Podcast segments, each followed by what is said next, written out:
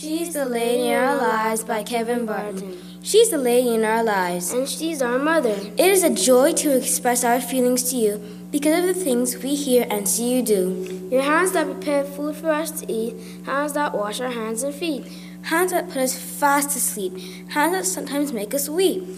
You have impacted us in a mighty way, and the imprints that are left, we will never go astray. We honor you on this special day, and truly we would like to say, You are a woman of distinction who is worthy to be praised. Your qualities are beyond measure. Your character was impeccable. The things we love most about you is that you love the Lord with all your heart, mind, and soul.